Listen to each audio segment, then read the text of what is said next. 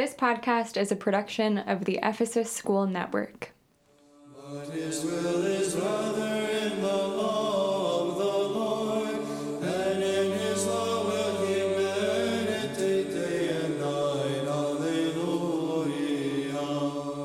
Then the voice that I had heard from heaven spoke to me again, saying, Go, take the scroll that is open in the hand of the angel who is standing on the sea and on the land.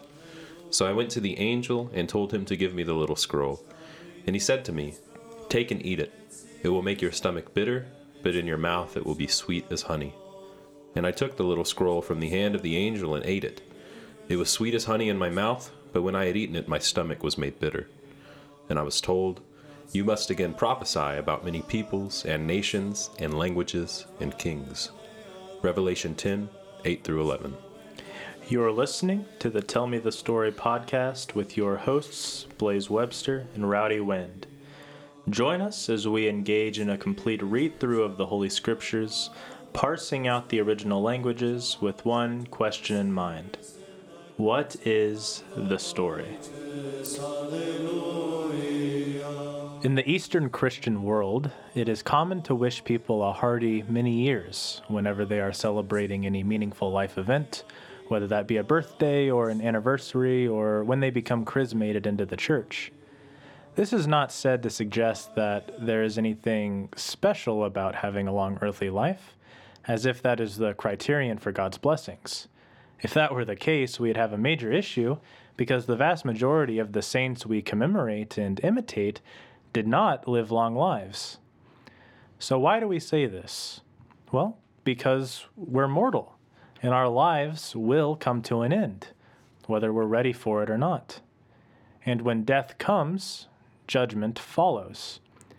So, when we wish that God will grant our fellow Christians many years, we are wishing that God will grant them more time to repent, because it is not the length of years that signifies holiness, as we will soon discover, but how faithfully we lived as an Abdullah, a slave to God. Today we will read chapter 5 of Genesis. This is the book of the generations of Adam. When God created man, he made him in the likeness of God. Male and female he created them, and he blessed them and named them man when they were created. When Adam had lived a 130 years, he fathered a son in his own likeness, after his image, and named him Seth. The days of Adam after he fathered Seth were 800 years, and he had other sons and daughters. Thus all the days that Adam lived were 930 years, and he died. We begin with the first mention of book, or more properly, the scroll that the Toledot of the Torah has been consigned to. This is the book of the generations of Adam, it says. This is in contrast to the mention of the Toledot of the heavens and the earth, where there is no scroll or book to be mentioned. In Hebrew, this word is sefer. Tailing on what I closed out with in the previous episode, this inclusion of the word sefer is making it clear to the listener that something terrible has happened between God and man. It is fitting that chapter 4 ended with mention of men beginning to call upon the name of the Lord, signifying distance between the parties. And here we have the mention of a book, meaning that this is a letter from God to us because we are far away. Remember the words of St. John Chrysostom The scriptures are God's letters to his absent friends. To further give evidence to this point, in the next chapter, we hear about Noah's Toledot, but there isn't a mention of a book because Noah represents the Sabbath, the stoppage or reset, where God's relationship with man has been restored and rest follows.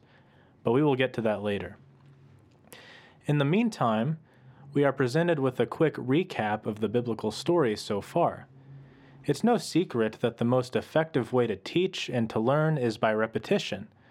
So the Bible will employ this method of teaching quite often. Consider this a review, so to speak. Verse 2 is of prime importance because we are reminded of the functional difference between Eve and the female Adam who was made by God to be equal to the male Adam. it literally says that he named them Adam, as in both the man and the woman. But as we remember from chapter 2, the man was dissatisfied with this arrangement and wanted a human to serve him, so he concocted the function of the woman to wife and then later mother, when that was originally the function of the Adamah. Again, we have to remember the functionality of the Hebrew language and not attempt to ponder how this would play out historically, which is why it's important not to historicize the biblical text, because it simply doesn't work when we do that. This is literature. The language is specifically there to teach you, not to inform you. In other words, it is there to make you an ideal slave to God, not to make you smarter or more knowledgeable. We are told in verses 4 and 5 about the birth of Seth. So we can see how the authors are providing a contrast between this lineage, which is a Toledot, and the lineage of Adam and Eve's other living son, Cain, which is not a Toledot, but is communicated more like a kingly dynasty, such as here are the men from Cain, and here is what they did. In the Toledot of Adam, as we will see, we don't get any information about the characters' lives, accomplishments, or influences, because they don't matter. A Toledot is about the preservation of God's Torah, his instruction. Scripturally speaking, God's desire is for people to turn to him and obey his teaching. This is the only reason that they are permitted to continue living. So, in the lineage in which the Torah is preserved, what each person does or contributes or accomplishes is immaterial. It's unimportant. Whether we are directly told about their level of personal adherence to his commandments or we speculate about it, it doesn't matter. I hear all too often people commenting about our recent historiographical developments in the empirical reconstruction of the experience of ancient Israel and how that goes to prove uh, that things have been redacted from the Bible, such as early Israelite temples having icons or idols of other gods, even early Christian temples. Or even more tantalizing is that El, the chief deity and namesake of the Hebrew word for God, El has a wife. This, of course, is in reference to the discovery of idols of the goddess Asherah appearing next to idols of El in said temples. People purport that somehow this disproves the reliability of the Bible and that God's very people, through whom the scriptures, the Torah, were delivered, do not appear to have followed what it said, and that the text had to have been redacted to frame a specifically developed theological point of a later person or school. This is stupid. The story of the Old Testament is the story of every human doing something wrong. Every human is bad, including the kings, the prophets, and the wisest men. The people who are good are good because of their obedience to God. And as with Abel, those characters are barely in the story at all. We don't hear about them other than the fact that they were good in context of being obedient to God. The overwhelming presence of bad characters is always cadenced by the mention of a good character, and how quickly that good character disappears is both humorous and a functional teaching. I'm spending time on this literary feature of the Bible because, like everything else in these early chapters of the Torah and Genesis, it is foundational to our understanding. What the characters do, whether they are in a Toledot or a non Toledot dynasty, is unimportant. It's not the Adam, the humans, who preserve anything. That is one major thing we should take away from the curse of Adam and Cain's dynasty. Humans are dust. Human life, possession, and lineage is Hevel, vanity, passing breath. The story is here to teach us this. Humans don't preserve anything. So they especially do not preserve the Torah and the Toledot. God does. Yeah, and that's a great point to continuously bring up because we tend to place the value of something on its historical or even scientific coherence. Well, that may be true if we're working with history or science, but scripture is a mashal, as we've said time and time again. It's a story, a parable. You start with a teaching, and then there's an example of how that teaching should play out through the form of a narrative. If you speak any Arabic, you should know this by heart because in Arabic, the word mathal is obviously related to mashal in that it refers to an example of something.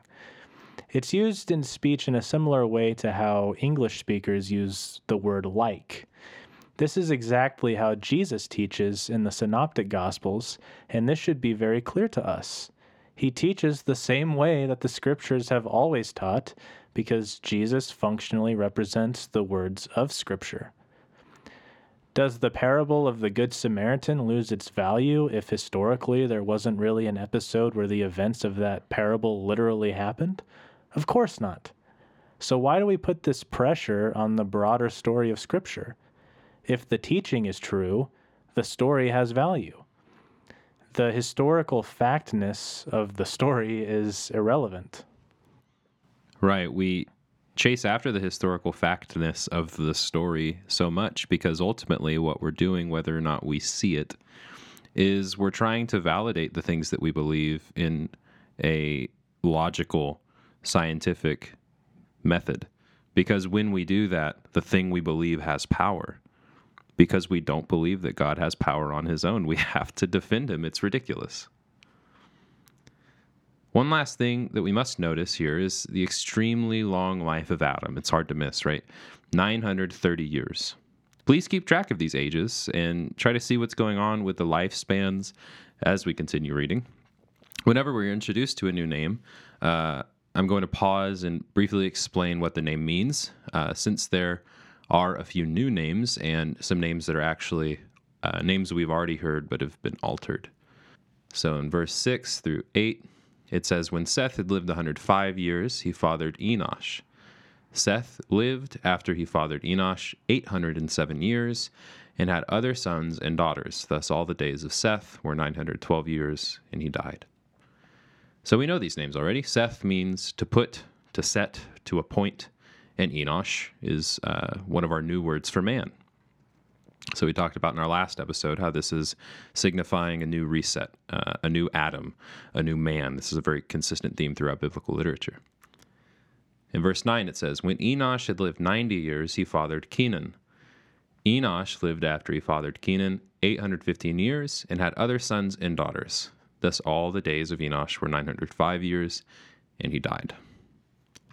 So, Enosh fathers Kenan, and this is an interesting one. It comes from the same verb as Cain. Cain in Hebrew, which is what we pronounce as Cain in English, it's actually pronounced Cain in the native language. Uh, Cain means spear. Uh, but here, Kenan is in an altered grammatical form. So there are some grammatical things that I want to point out here, uh, which I think allude to some nuanced implications that the authors are trying to get across, but I, I won't spend too much time on it. The Hebrew language has what it's called a pronominal suffix, and this is a tool often used to denote uh, when something belongs to something else. And a pronominal suffix has been attached to the word Cain here. So here the suffix is on. You can hear it in Kenan. The on at the end is the pronominal suffix, uh, which shows that the noun belongs to the idea of a feminine plural thing. Uh, so in English, our word would be them. So Cain belonging to them, and that them would refer to a feminine entity. But in English, we don't distinguish uh, between masculine and feminine, so it's a little harder to understand this. Um, so, does this mean that Enosh births Canaan, the spear that belongs to a group of females? Well, no. Remember, the Toledot is all about the preservation of the Torah, the teaching. We haven't been introduced to the Torah quite yet as a word, but the word is in fact grammatically feminine. So I'm certainly going out on a limb here, but I would wager that the authors are alluding to Kenan as being the spear of the Torah, the spear that belongs to the Torah, as he is the son of Enosh, or the new man of the Toledot, the grandson of Adam, the first man. It's all connected. Like I said, I'm definitely going out on a limb, but we are trying to uncover the story, and we would rather exhaust every possibility from the evidence in the text than avoid pursuing things and leave room for things from outside the text to creep in. So if we see something, we should point it out. Yeah, that's definitely an important point to make, especially if there's anybody listening to this that might think we read too far into something or something to that effect. And of course, while that criticism could be noted, um, I uh, I like to be reminded of something that I heard on the flagship podcast of the Ephesus School, of the Bible as Literature, where uh, Dr. Richard Benton talked about this quite a bit. That you know he would rather try to squeeze out any possible meaning out of a text rather than just assume that it's self explanatory and then perhaps ignore something that's really important. So, you know, maybe down the line, we might realize that uh, one of our uh, interpretations of how the Hebrew is working is totally wrong, but at least we investigated it to begin with. Yeah, when we realize we're wrong, we'll just stop the podcast. Yeah. well, we're we're always wrong. I mean, that's that's the the point of scripture, right? Amen. But uh, no, and really, what you were saying about Kenan belonging to the Torah uh, is quite reasonable, actually. I think, especially when we consider these series of altered and, in some cases, repeated names. Not only have we seen this phenomenon with Enosh and Kenan, but we also see it with Enoch and Lamech. These are reformed characters, so to speak. It reminds me of how the wisdom literature of the Ketubim, the third section of Scripture, reforms the image of the characters of primarily David and Solomon. I mean, compare the elusive characters behind the Psalms and the Proverbs with those two characters as they appear in the prophets, and it's a complete 180 difference. That literature is a masterclass in repentance, which will be shown fully by the end of this chapter in Genesis. So Kenan is not a spear that will lead to the kingly domination like his doppelganger, so to speak, but he is the spear of the teaching, of the Debar, the word. He belongs to the Torah because, like we've said time and time again, this is the Toledot of the Torah itself. That connection with the word as a spear also bears in mind the words of St. Paul in his letter to the Ephesians Take the helmet of salvation and the sword of the Spirit, which is the word of God. It's almost like Paul read the Old Testament. Yeah, right? Crazy. So, verse 12 says, When Kenan had lived 70 years, he fathered Mahalalel. Kenan lived after he fathered Mahalalel 840 years and had other sons and daughters. Thus, all the days of Kenan were 910 years, and he died. So, Kenan fathers Mahalalel, which means praise of God. When Mahalalel had lived 65 years, he fathered Jared. Mahalalel lived after he fathered Jared 830 years and had other sons and daughters. Thus, all the days of Mahalalel were 895 years, and he died. Mahalalel fathers Jared, which is from the word yarad, which means to go down or to descend. When Jared had lived 862 years, he fathered Enoch.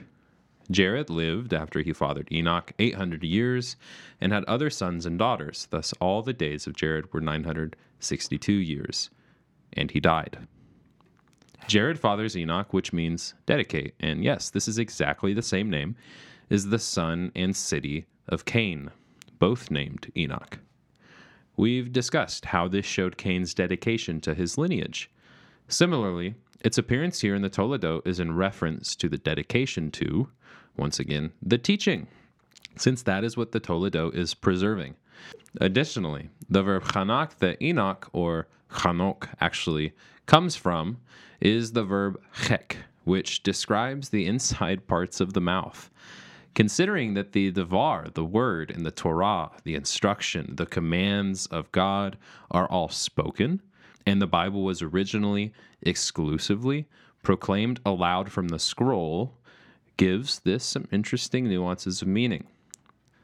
Lastly, the word chek often describes the specific phenomenon of tasting, and naturally, that brings to mind some connections with the eating of the scroll, and consequently, the Eucharistic bread and wine, as well as the sweetness of honey that the consuming of Scripture delivers in the mouth, as referenced in our opening reading from Revelation in our intro. I think these are all very intentional allusions being made by the authors to help us connect all the dots as we continue to hear the story. When Enoch had lived 65 years, he fathered Methuselah. Enoch walked with God after he fathered Methuselah 300 years and had other sons and daughters. Thus, all the days of Enoch were 365 years. Enoch walked with God, and he was not, for God took him. Enoch, of course, is a vitally important character in Scripture, especially as he relates to his Cainitic counterpart. The original Enoch was a dedication to his father Cain's work in the building of the first city. This Enoch, of course, was named as such as a possession of his father, Cain's kana, so to speak. But this Enoch, the seventh generation from Adam, is God's dedication and God's possession. We see this in his behavior. He is the only one who is said to have walked with God. He is living as Abel, as a Bedouin shepherd. He is walking in the Aman, saying, Amen, that is, I trust you, God. And because of this, he completes the mission God has assigned to him.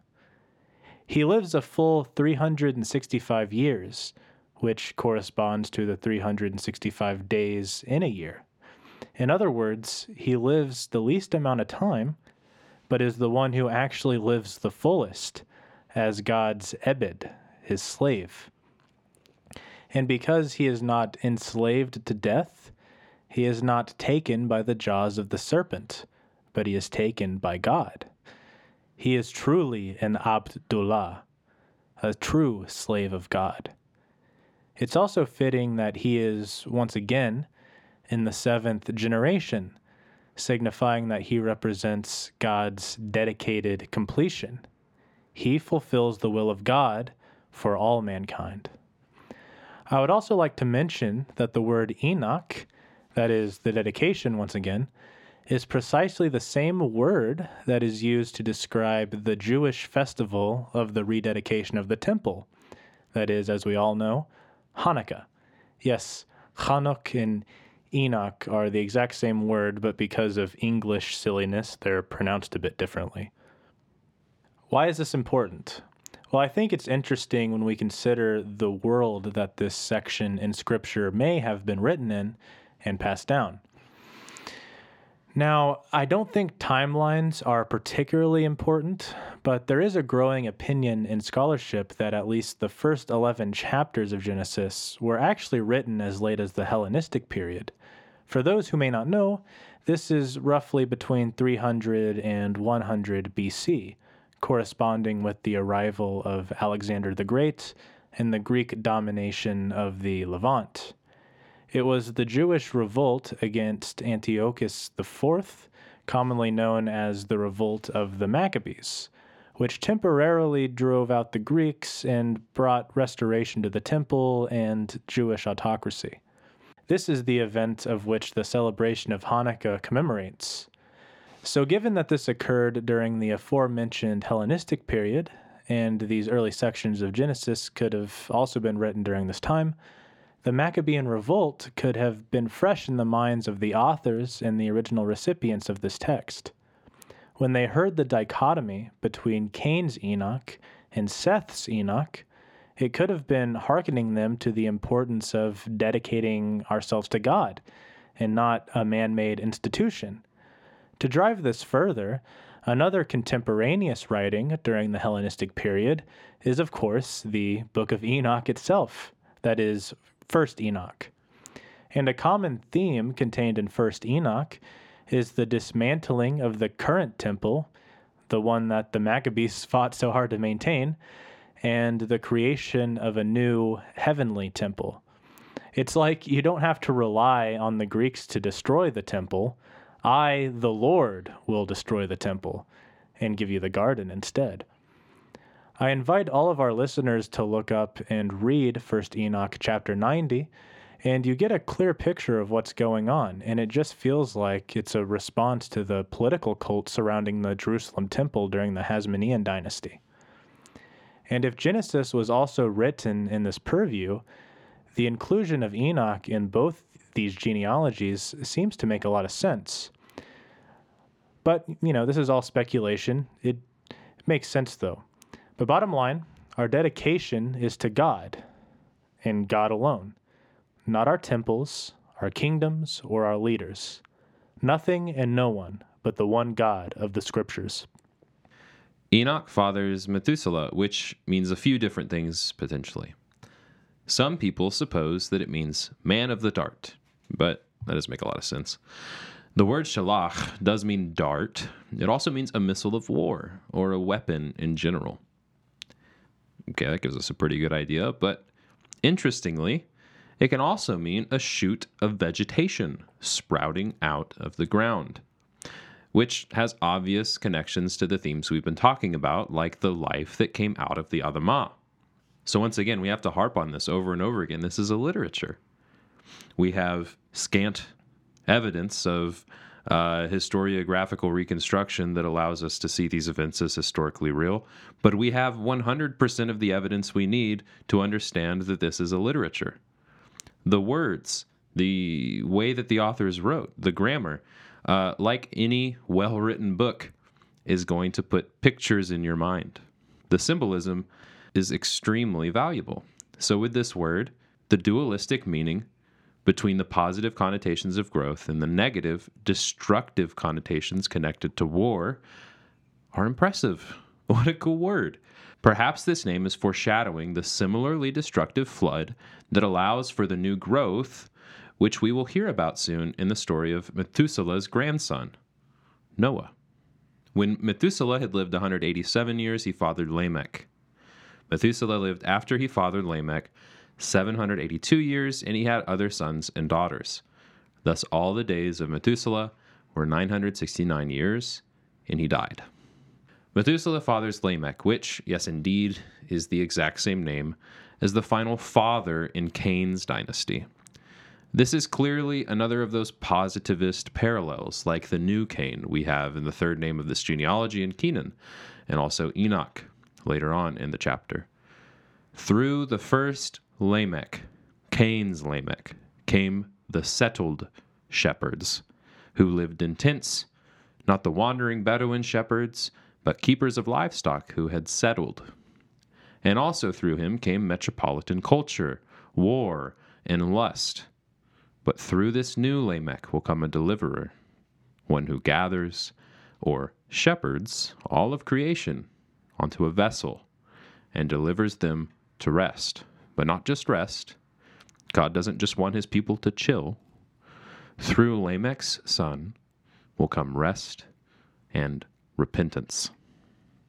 When Lamech had lived 182 years, he fathered a son and called his name Noah, saying, Out of the ground that the Lord has cursed, this one shall bring us relief from our work and from the painful toil of our hands. Lamech lived after he fathered Noah 595 years and had other sons and daughters. Thus all the days of Lamech were 777 years, and he died. It will come up again soon, so I want us to take note. In Hebrew, there are two words that often provide a sentiment of repentance, as we often think of it, though they are still two distinct words used differently. So please remember that many of these words are derived from and would have been part of the lingua franca, the common language of the original hearers, which was Aramaic. So when they hear Noach being introduced as an idea, they have a socio contextual understanding of the word. And it is this understanding of the word that the authors play on, not our understanding when we hear the word rest, but whatever they would have been thinking. And it is through the language of the Old Testament that we can get a closer and closer idea at what this would have been. Therefore, we have to pause and try to take in this understanding for ourselves as hearers of the text, especially with a concept so central to our lives as believers of the one true God, that being the concept of repentance. Okay, so the word nacham. This is the word that uh, is connected to Noah. They're playing on it. Uh, in verse 28, where Noah's father calls him uh, Noah, saying, This one will comfort us from our work and from the painful toils of our hands. That word comfort is the word Nacham. So it's a play on words. The word Noah has a different root, but uh, especially in the Hebrew, you can hear uh, that they sound really, really similar. In Genesis 6 6, and the Lord regretted that he had made man on the earth, and it grieved him to his heart. That word regretted is Nacham. In 1 Samuel 15 29, and also the glory of Israel will not lie or have regret, for he is not a man that he should have regret. That word regret is nacham. And for those wondering why we just heard that the Lord regretted something, and then in a different part of the Bible it says that God cannot regret anything. That's exciting, isn't it? We found a contradiction. Deal with it. Deal with it. They're different books.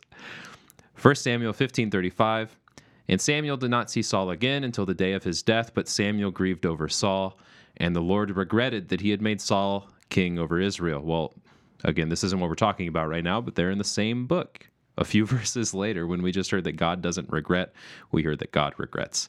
So at the very least, maybe the authors are saying we don't know what we know. In Exodus 13, 17, it says, When Pharaoh let the people go, God did not lead them by the way of the land of the Philistines, although that was near, for God said, Lest the people change their minds when they see war and return to Egypt. So that phrase, change their minds, is the word nacham. And Yeah, it's like metania in uh, in Greek.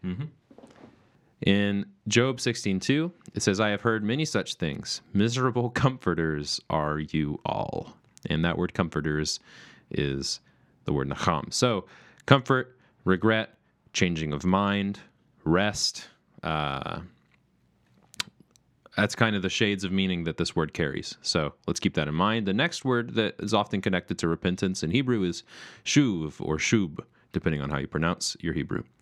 Uh, and this is often translated as a, a physical turning, like literally like to return, to turn around and go the opposite direction. So Genesis 3:19 says, "By the sweat of your brow you will eat your food until you return to the ground, since from it you were taken. For dust you are, and to dust you will return." Leviticus 25:10 And you shall consecrate the 50th year and proclaim liberty throughout the land to all its inhabitants. It shall be a jubilee for you when each of you shall return to his property and each of you shall return to his clan. Numbers 5, 6 through 8 says, Tell the Israelites that when a man or woman acts unfaithfully against the Lord by committing any sin against another, that person is guilty and must confess the sin he has committed. He must make full restitution, add a fifth to its value, and give all this to the one he has wronged. But if the man has no relative to whom restitution can be made for the wrong, the restitution belongs to the Lord, and must be given to the priest along with the ram of atonement by which the atonement is made for him. So, restitution in that passage, that's our word, shuv. So, we've heard of a physical returning, turning back and walking the, the, the correct direction, yeah, like, like literally that idea of a physical return, and also restitution. Uh, again, restitution is just another fancy, silly English word for return. You return, if you wrong somebody, you return to them what it is you've taken. And our last example for this word is in Hosea 6 1. Come, let us return to the Lord, for he has torn us, that he may heal us. He has struck us down, and he will bind us up. So, as we continue throughout the stories in Scripture, we will see how these two words interconnect uh, to play into the idea of repentance because we don't want to theologize repentance. We don't want to figure out when exactly we are forgiven and how our sins might affect the, the cosmological Jesus who has existed and permeated through all time. Uh, because the moment we sin now, it is a drop in the water bucket of all the sins that were poured on top of Jesus at the moment of his whatever. It's silly. It's these two words, and we're being introduced to the one that is connected to the name Noah. And it's important for this story. So I want to set the stage now so that uh, it's harder for us to insert and inject uh, the things that we like and the things that we're comfortable with into the story so that we can hear the story for what it's saying. Yeah, and so going back to the story, uh, I'd, I'd like to mention that Lamech is gifted with his son Noah after having lived for 182 years. That's important because that's exactly half of Enoch's perfect 365 year life. meaning that Lamech's salvation is not to be realized through himself, but through his son, Noah. Because a son is half of their father, Noah is set up to fulfill that full 365 years of a perfect human lifespan. This is a function Noah contains. However, there's a twist ending at the end of Noah's life, but that's a few chapters down the line. In any event, it seems relatively clear that even though Lamech is a king, as his name would suggest, he finds redemption through his Aman to the salvific work of God and his gift of repentance, which is embedded in the name of his son Noah. But notice how Noah doesn't come about by the work of Lamech, as in, Noah does not seem to have been born out of natural sexual intercourse, but he appears to have been a new creation out of the Adamah, the cursed Adamah, no less. This harkens us back once again to the original Adam, and here we have that classic sabbatical reset, signified by Lamech's lifespan of 777 years, three sets of seven, which could correspond to the biblical year of Jubilee mentioned in our sixth episode.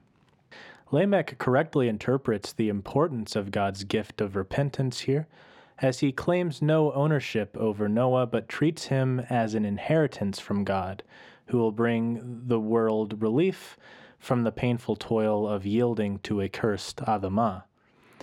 And it's striking to me that we've already heard that because the Adamah is cursed, it will only spring forth thorns and thistles when man tries to cultivate her. But for God, she brings forth the nacham, the comfort, because the only one who can sanctify something that is cursed is, of course, God Himself. And we see how He does this time and time again throughout the biblical story. The Adamah here is functioning just like the barren womb of Sarah, from which Isaac is born. And Isaac, like Noah before him, is born without the interference of the father. It is all God's work. God is intervening to ensure the survival of his teaching. And I, I, I really like that image connecting the Adamah with Sarah and the other barren women in Scripture. And it, it bears in mind uh, one of my favorite hymns in the Orthodox Church, which is the Akathist hymn to the Theotokos. And there's a section in there where it talks about her uh, being the uh, redemption of the tears of Eve. You know, she has, through God's work through her, she has brought forth the, the true Nacham, the true comfort through uh, cursed human existence. After Noah was 500 years old, Noah fathered Shem, Ham, and Japheth. So he fathers three sons Shem, which means name, Ham, which means hot or to become hot, and Japheth, which means to allure, to entice, or to enlarge. Of course, we'll see uh, in coming episodes how these meanings play a part in the story. But I want to focus again on Noah. Notice that he fathers these three when he reaches the age of 500. So Blaise mentioned how uh, Noah was born when his father was half the age of who we've been introduced to as the ideal human, Enoch, who lived 365 years. So we've kind of we're almost being primed to hear that Noah will follow a similar path and live live that 365 years. But uh, clearly, that train of thinking is broken pretty quick because Noah uh, fathers three sons at the age of 500. So, okay, we're being primed for, for something a little different, perhaps. Uh, we modern hearers have some sort of triggered recognition within our logical English brains. We hear 500 and we think, oh, that's half of a thousand, which to us signifies a really satisfying, perfect number. If we work for a week and make $500, we are undoubtedly eager to work one more week to get that beautifully rewarding $1,000. It's enticing. That extra week of work means nothing if it means we can get that $1,000 that we've been waiting for. I think all of this is very intentional by the authors. Counting by tens has uh, been a common human system of counting for, for thousands of years. So they're playing on this this uh, identifiable number. The authors are clearly using all of the ages in this chapter to play around a little bit with the hearer's expectations. We have several ages that are seemingly random 782, 962, 840, 910. Meanwhile, we have some ages that are really, really precise 365, 777, and such as in this case, 500. At the very least, we should acknowledge that the text is doing something here with these numbers. I like to have my opinions, though, so allow me to share some. I think that in this situation, with Noah's age at the time of fathering his three sons, the authors are doing a play on the idea of the finality or completion in the number 1000 and on the historically comprehensive importance of extremely long lifespans in general. There seems to be a pattern in ancient human storytelling and religion that good and or powerful beings live extremely long lives, longer than a century at the least. Often these powerful godlike beings are the patriarchs or the mythologized fathers of the people or religion itself. These long lifespans in these stories serve a couple of functions. Primarily, it functions as a numerological metaphor for the might and strength of the character in question, normally serving uh, as an additional note to add to the power that they display in their story. Well, here in Genesis, the authors are spitting in the face of this tradition. The age of a human doesn't matter. They live a long time, toiling, then they die. Their son lives a long time, toiling, and he dies. His son lives a long time, toiling, and he dies. The only good character described in this Toledot as doing good, or doing anything for that matter, is Enoch, who lives the shortest length of time out of anyone. And get this, he doesn't die. God takes him to be with him because of his obedience, his worship of God. Everyone else is born, they grow old, and they die. That's all we hear of their lives. Upon first reading, any hearer would be impressed by these incredibly long lifespans, and also potentially notice the gradual fall away from that ideal 1000, with some characters shooting back up in age, almost getting there, but never quite. This is serving a literary function. Everybody and their mother has written some kind of theory online about why these characters have such long uh, lifespans, ranging from, oh, it being a, a scribal error to. Uh, Which that's probably the most egregious one. Just, Yeah, ju- really. just, just assuming that the authors made, Like- well, not, not that the authors made a mistake, but that the the numbers themselves are a mistake because it doesn't fit with how we historically view anthropological lifespans. Yeah, it's pretty elitist. Like Yeah, the whole the whole the whole mindset of ancient people are stupid. Like they're not. Yeah, that's a whole that's a whole other tangent. But yeah, yeah. continue. yeah. And I've also seen other things to say that it's some sort of mathematical thing that if you if you put in some sort of equation that you get the actual age of the of the character, and that doesn't work out either because the the ages are so varying in range whenever they have a child that some of these characters uh, would have been having children at the age of five, so it just doesn't work. We can see that it's a literary device. All of these characters who can't quite reach that perfect age of 1000 discluding Enoch, of course, who wasn't interested in that. It's all leading up to this character, Noah, who is prefaced by this great word of prophecy spoken by his father Lamech, that his son will bring the people to rest, delivering them from the toil of their hands. So naturally, we expect Noah to live the longest, most accomplished life. He's the most powerful character in the story. How much more so when we are told that he fathers three sons at the age of 500, leading us to believe that the authors are foreshadowing this perfectly accomplished life where he heroically will die at this punctual age of 1000. Now, I hate to be the guy that spoils the end of the story, but he doesn't make it. He dies at the age of 950, not even the oldest person in this Toledot. He's just 50 cents short of a thousand. Okay, so I'm not advocating for this really specific reading of the text. I don't have some magical spirit inspired lens that no one else does. But we need to notice things like this. Again, we're trying to squeeze every possible meaning out of the evidence that the text gives us instead of evidence outside the text. So even if I am off the mark, what we can see is that the authors are co opting the common literary minutiae of all the religious storytelling from their time and smushing it into the dirt, just to pick it up and present it as the garbage that it is. Humans aren't special. They are selfish, greedy, unpleasant, and will all eventually return to dust. The only one capable of preserving good is God alone. Those humans who adhere to what is good, that is his instruction, they'll live shorter lives because the only reason that we are permitted time in this land is to turn to God. That is why we wish you many years.